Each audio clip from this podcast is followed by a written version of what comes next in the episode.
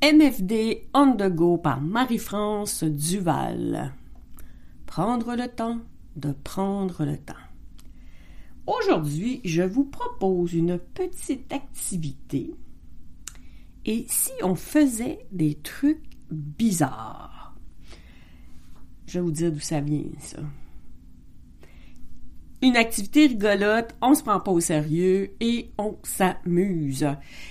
J'ai euh, une fascination pour les trucs bizarres qu'on va voir. Ben, dans les livres, on les voit pas, mais on les imagine.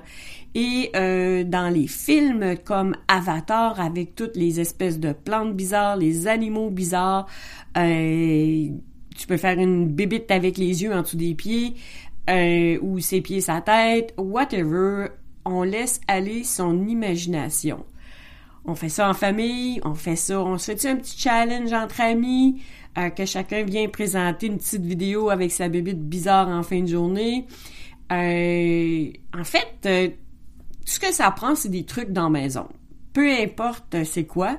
Ça peut être des boutons, des élastiques, des trombones. Ça peut être un vinyle. Est-ce qu'il y en a qui connaissent ça? Sûrement, des disques qu'on sert plus euh, parce qu'on n'a plus de table tournante ou qui sont plus bons, qui sont tous graffinés. T'es casses en morceaux, tu t'en sers. Euh, des bouchons, euh, ça peut être des vieux stylos que tu te sers plus, qui sont finis, tu les défends en morceaux, tu utilises toutes les parties.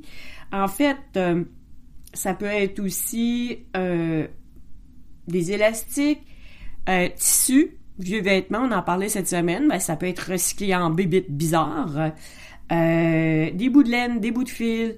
En fait, tout ce que tu as dans une maison qui est des fois parfois un peu inutile et euh, qui pourrait te servir à faire une bébite bizarre. Aussi des cordes de différentes grosseurs, mais vraiment n'importe quoi pour faire une bébite bizarre.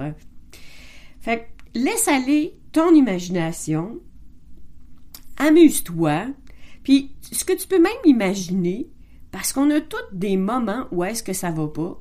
Moi, j'appelle ça mes moments burk.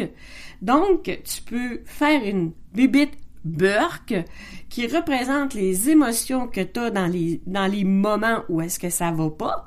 Et euh, après ça, à chaque fois que tu la regardes, ben, si tu as le goût de frapper dessus, frappe dessus. Si tu as le goût de la détruire, détruis-la détruis tes moments burk.